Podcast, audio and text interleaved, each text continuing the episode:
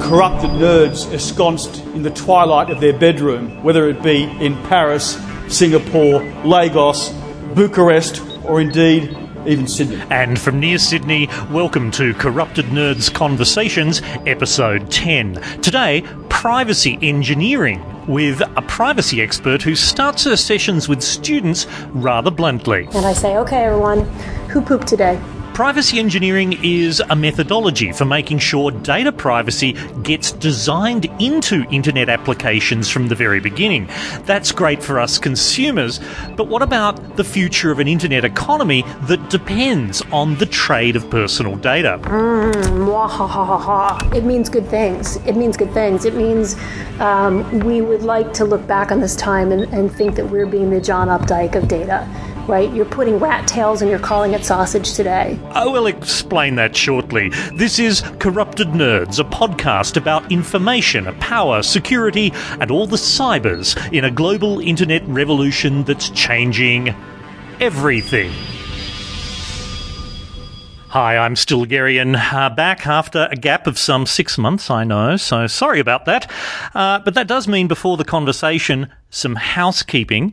If you contributed to my first Pozible campaign, I may well owe you an ebook. Well, that'll be coming in the next two or three weeks, and I'll email you about that very soon. If you'd like to contribute to further episodes, uh, and I mean with money, I'll soon be launching ongoing subscriptions. Just like community radio, in America you call that public radio, you can contribute to this little project. That will all be up and running before the end of May. But if you'd like to contribute something right now, I do have a tips page up and running for one-off payments. It's at stilgherrian.com slash tip. Feel free to help cover my time and some minor costs in making this little podcast. But to privacy engineering. Earlier this month, during Australia's Privacy Awareness Week, I had the very great pleasure to meet Michelle Dennedy, who's uh, Chief Privacy Officer at McAfee, the information security firm. Now, she told me a remarkable story from startup land that really shouldn't have been remarkable at all. And that contradiction, I thought, pointed to a serious shortfall of ethics right across the startup industry. Yes, I know another one. Now, I wrote about that for ZDNet Australia a few days ago, but the whole conversation with Michelle Dennedy was so much fun, I figured you should hear the whole thing. So here it is. This interview was recorded on the 6th of May 2014 in Sydney, Australia. Michelle Dennedy, I'm going to start by really asking how people's attitudes to privacy are changing because we've already seen in the coming up to the first year since Edward Snowden's revelations, mm-hmm. we're starting to see surveys that say people are becoming more concerned about their privacy, yep. and they're starting to think about what all the apps do. Uh, you know, legislation is starting to come into force around the world. Yep surely we must be at the very beginning of a change in attitude. Yeah, I'm, I'm actually really excited about it because I've been in the privacy business for many, many more, more years than I should admit. Um, and so for me, it's been an inevitable truth, right? And I think, and I do a ton of work with children, and we do it in Australia as well as, as in the States and in the, in the UK. Um, in an online safety for kids program, and and it's great to um, at school to hear from the kids because I think the myth of, of old was that people of the younger generations don't care about privacy. The middle people are just kind of busy and agnostic, and maybe the older people care, but they're just so scared to get on email they can't do anything anymore. Mm, it was either that or the only people who care about privacy are lunatics and criminals, to right. put not too fine a point well, on I'm it. not a criminal, but the other one I can't really attest to. But I do care about privacy quite a good bit. And, and what I found is, particularly talking um, with, with both kind of sides of those curves, right, is that kids in particular really care about data privacy. They may not call it that, and they're certainly willing to share all sorts of stuff that we adults are not really excited about them sharing, but they don't have mortgages and they don't um, own property. So, saying mom and dad aren't home, I'm having a party, doesn't feel like a safety issue to them. It seems social. But they will never tell you who their crush is. They will never tell you that anyone. So the way I, I always kick off any of my, my high school trainings, because you know they're all too way too cool for some old lady with a minivan, right? And I always come in, and it disturbs every principal that's ever been there. And I say, okay, everyone, who pooped today? And they look at me like, what? That's one heck of an opening question. Who pooped today? It's my number one opening question. And I tell you what it does every single time is I get this physical pushback in their chairs and then they look down and they go, "Oh my god, she knows it's me." Well, and I say, "You know what? I'm a mother. So not only do I know that every one of y'all pooped today, or if not, you should really consider more water and maybe an apple." It's a, it's a unique human condition. But your reaction, ladies and gentlemen, is my reaction when I see you walking around in some stupid toga party with your bikini top on or standing with a Dixie cup when you're clearly are underage. That reaction that you had when I asked you a secret that you thought was so secret that no one else knew about it is the feeling that I get for you understanding what consequences are. And that's how we kick off our discussions. And it sounds kind of racy and weird, but they start to get it really quickly that even though we may have all had the same path, you know, I was a young 20 something once upon a time. I made weird decisions and, and had party pictures. Now, they weren't online, but now I'm in a different stage of life. And so that's how I, I, I think about it with, with the younger people. When I talk to them about what are the tactics that you have in front of your grandma to hide information and tell a story you want to tell about yourself? What are the tactics that you use at school? What are the tactics you want to use when you're trying to get your driver's license and you're sitting in the car with someone testing you? Those tactics that they say are universal tactics. If everyone at work protected their data as well as a 15 year old girl protected her crush, we wouldn't be having this conversation. There's so much to, to dig into there, but the thing that I realised is something that was said at uh, an event I was at earlier today that teenagers in particular, and, and kids a bit younger than teenagers, have a really good motive for learning about privacy controls because mm-hmm. they want to keep stuff from their parents. Yep. Now, that's about creating your sense of identity. Everyone needs that private space in which to experiment, I suppose, with their identity as they're growing up. That's right how much of that is affected, do you think, by the fact that we all grew up, even though there may be a, you know, a generation or two difference, it's still much the same. We learnt yes. the rules in the playground and we learnt many rules the hard way. Yep. And stuff was even passed down from year to year in the schoolyard. That's right. That surely can't happen as much now because that first generation is now just starting university. They're, the, they're only the first ones to have grown up in this environment. There are no generational life lessons to hand down yet?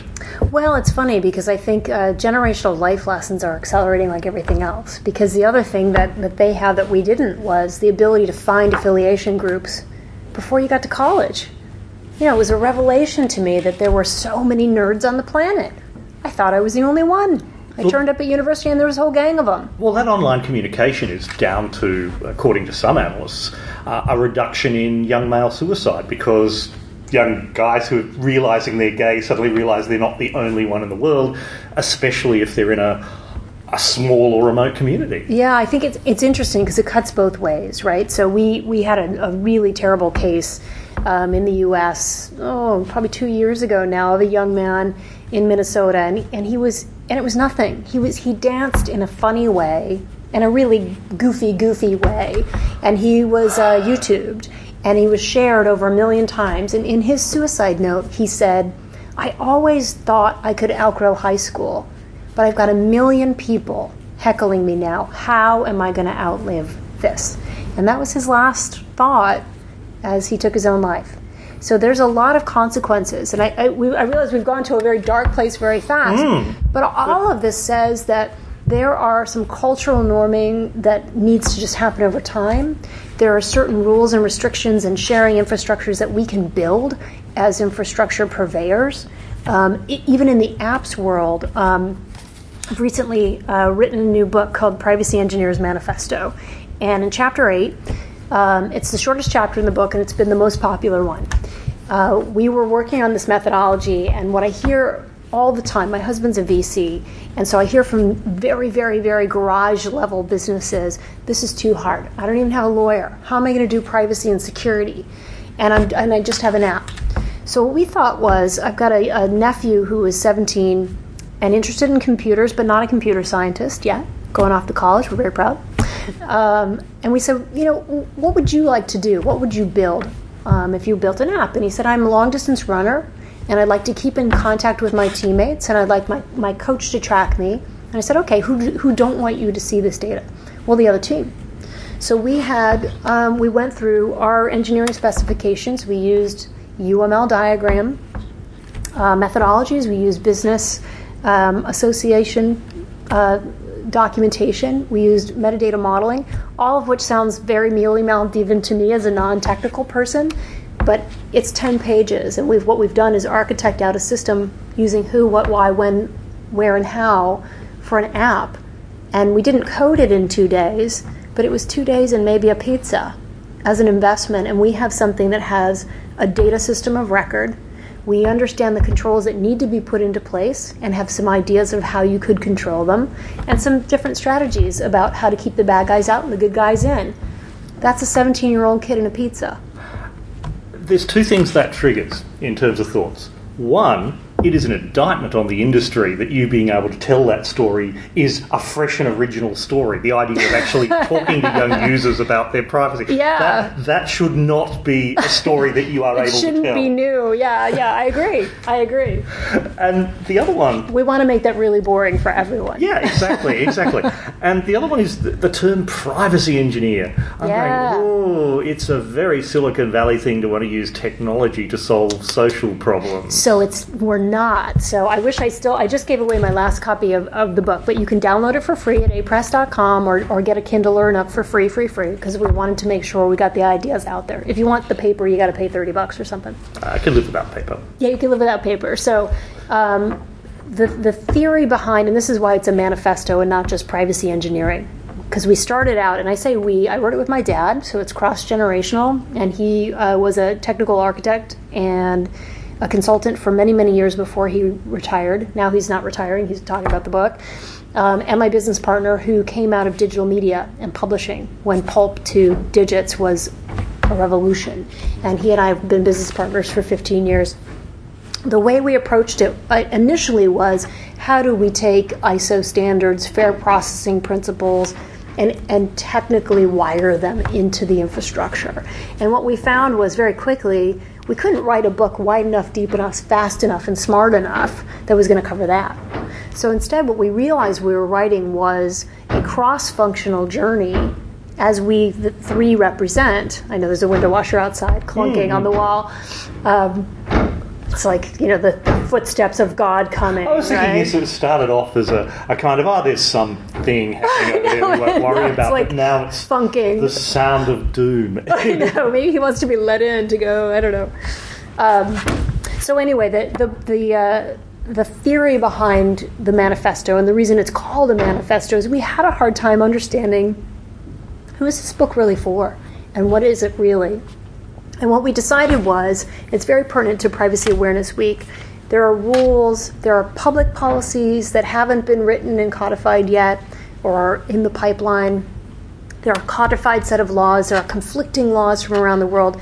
That's the policy realm. Then there's what I call the business plan for your business, which other people colloquially call a privacy policy. Privacy policy should reflect your business plan for data, right? And you have those documents, and oftentimes what you find is that is the realm of the lawyer or the risk manager if you're lucky, and maybe the odd finance guy will wander in the cave every now and again. Then you go and you talk to the people who are slinging code or buying services or software or techniques or going to the cloud and dreaming up technical stuff. And they say to you, kind of leave us in our cave over here and go write your little policies. They're so cute. And maybe at the end of it, maybe you get to write some terms and conditions to get me out of my obligations, right? And then you have your organization over here of human resources and capital who are all dealing with the data, living with it, using it.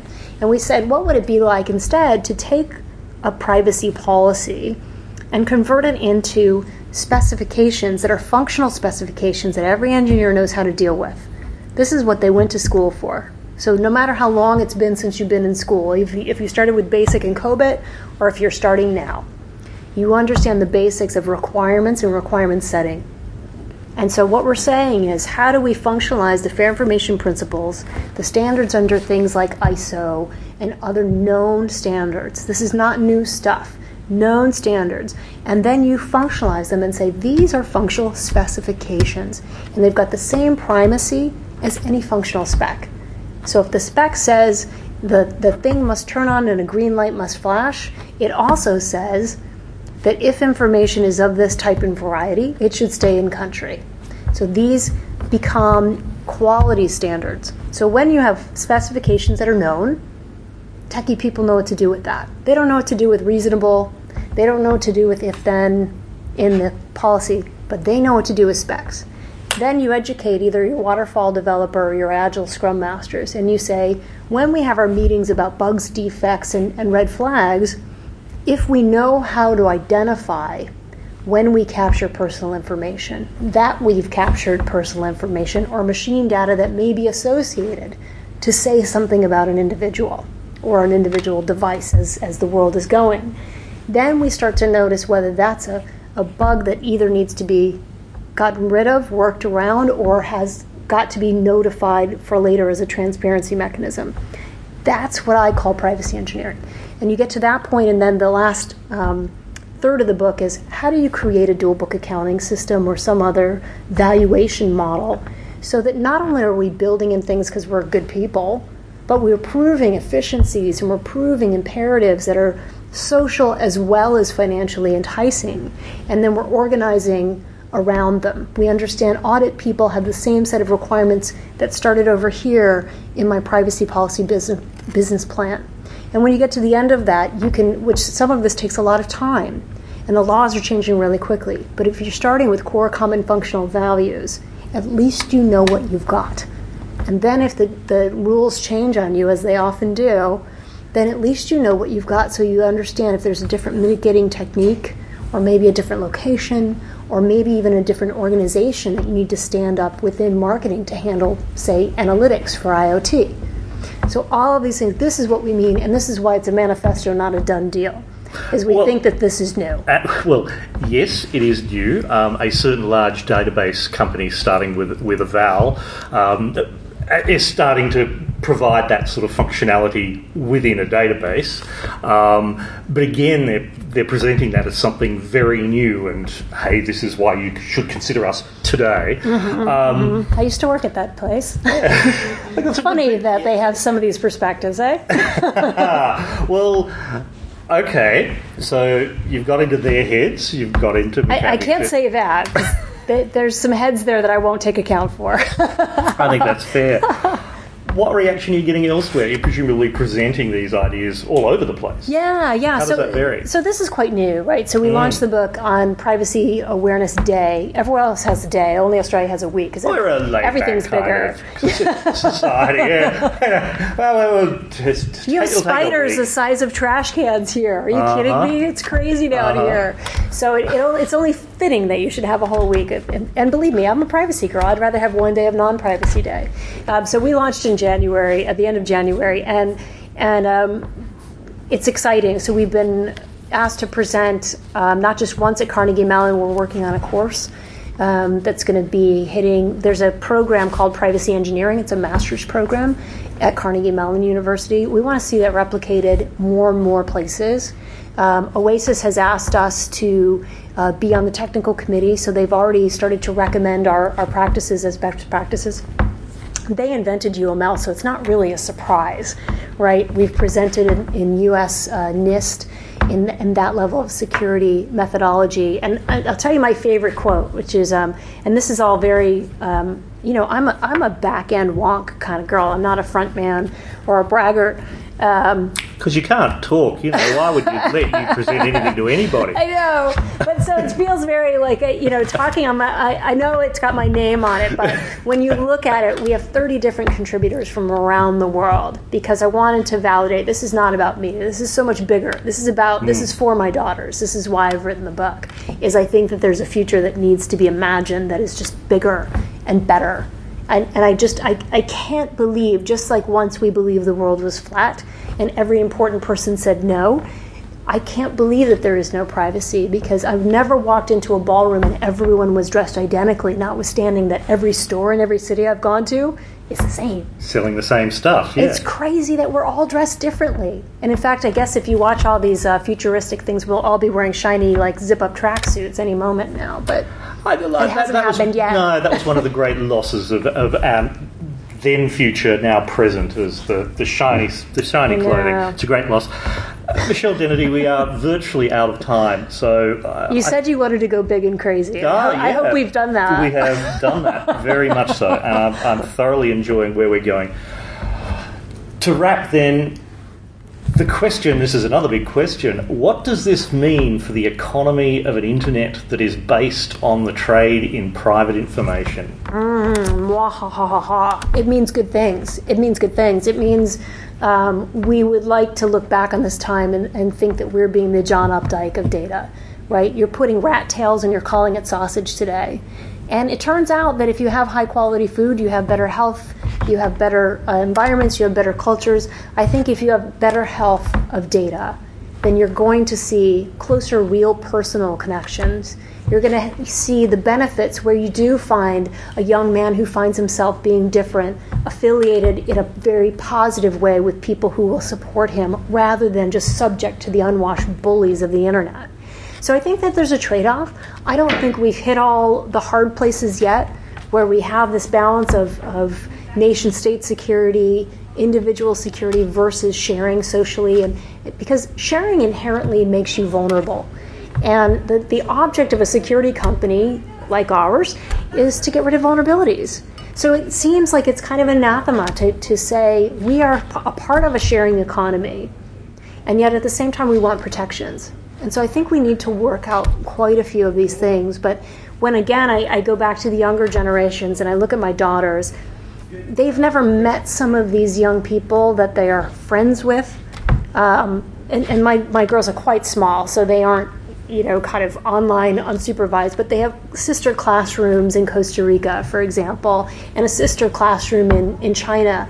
And they, they feel the, the same personal investment and closeness with these people than you and I in the same room together. I think that's an amazing thing, and I think they want more and more of that. And we're able to exchange on a human level, and you start to relate to people, and, and that's the benefit, I think. And we've seen this over history. I mean, this is not new thinking. I like to recycle old thinking, right? So if you think about Marco Polo and his journey down the real Silk Road, not the coffee shop in San Francisco trading people and drugs, um, when he walked down the Silk Road, and it took him years and years and years to do it, what they did is they had an exchange of the best things. What is pasta? How to interpret it in China? What is toothpaste? Thank God for the toothbrush. You know, say what you will about the PRC. They brought ice cream and the toothbrush. I think that's a good thing. What a wonderful, positive note to end on. Michelle Dennedy, thanks so much for taking the time to speak with me, and please go back to your sandwich. Thank you so much. You've been listening to McAfee's Chief Privacy Officer, Michelle Dennedy, interrupting her sandwich to be with you. And that's it for episode 10 of Corrupted Nerds Conversations. Episode notes and links to all of the things we mentioned are at corruptednerds.com. If you haven't already done so, you can subscribe to Corrupted Nerds either at iTunes or at SoundCloud or by RSS in your choice of software. And whether you subscribe or not, please leave a comment, tell your friends, or even better, leave a tip at stilgherrian.com slash tip. And I am Stilgherrian. I'll see you next time for another episode of Corrupted Nerds.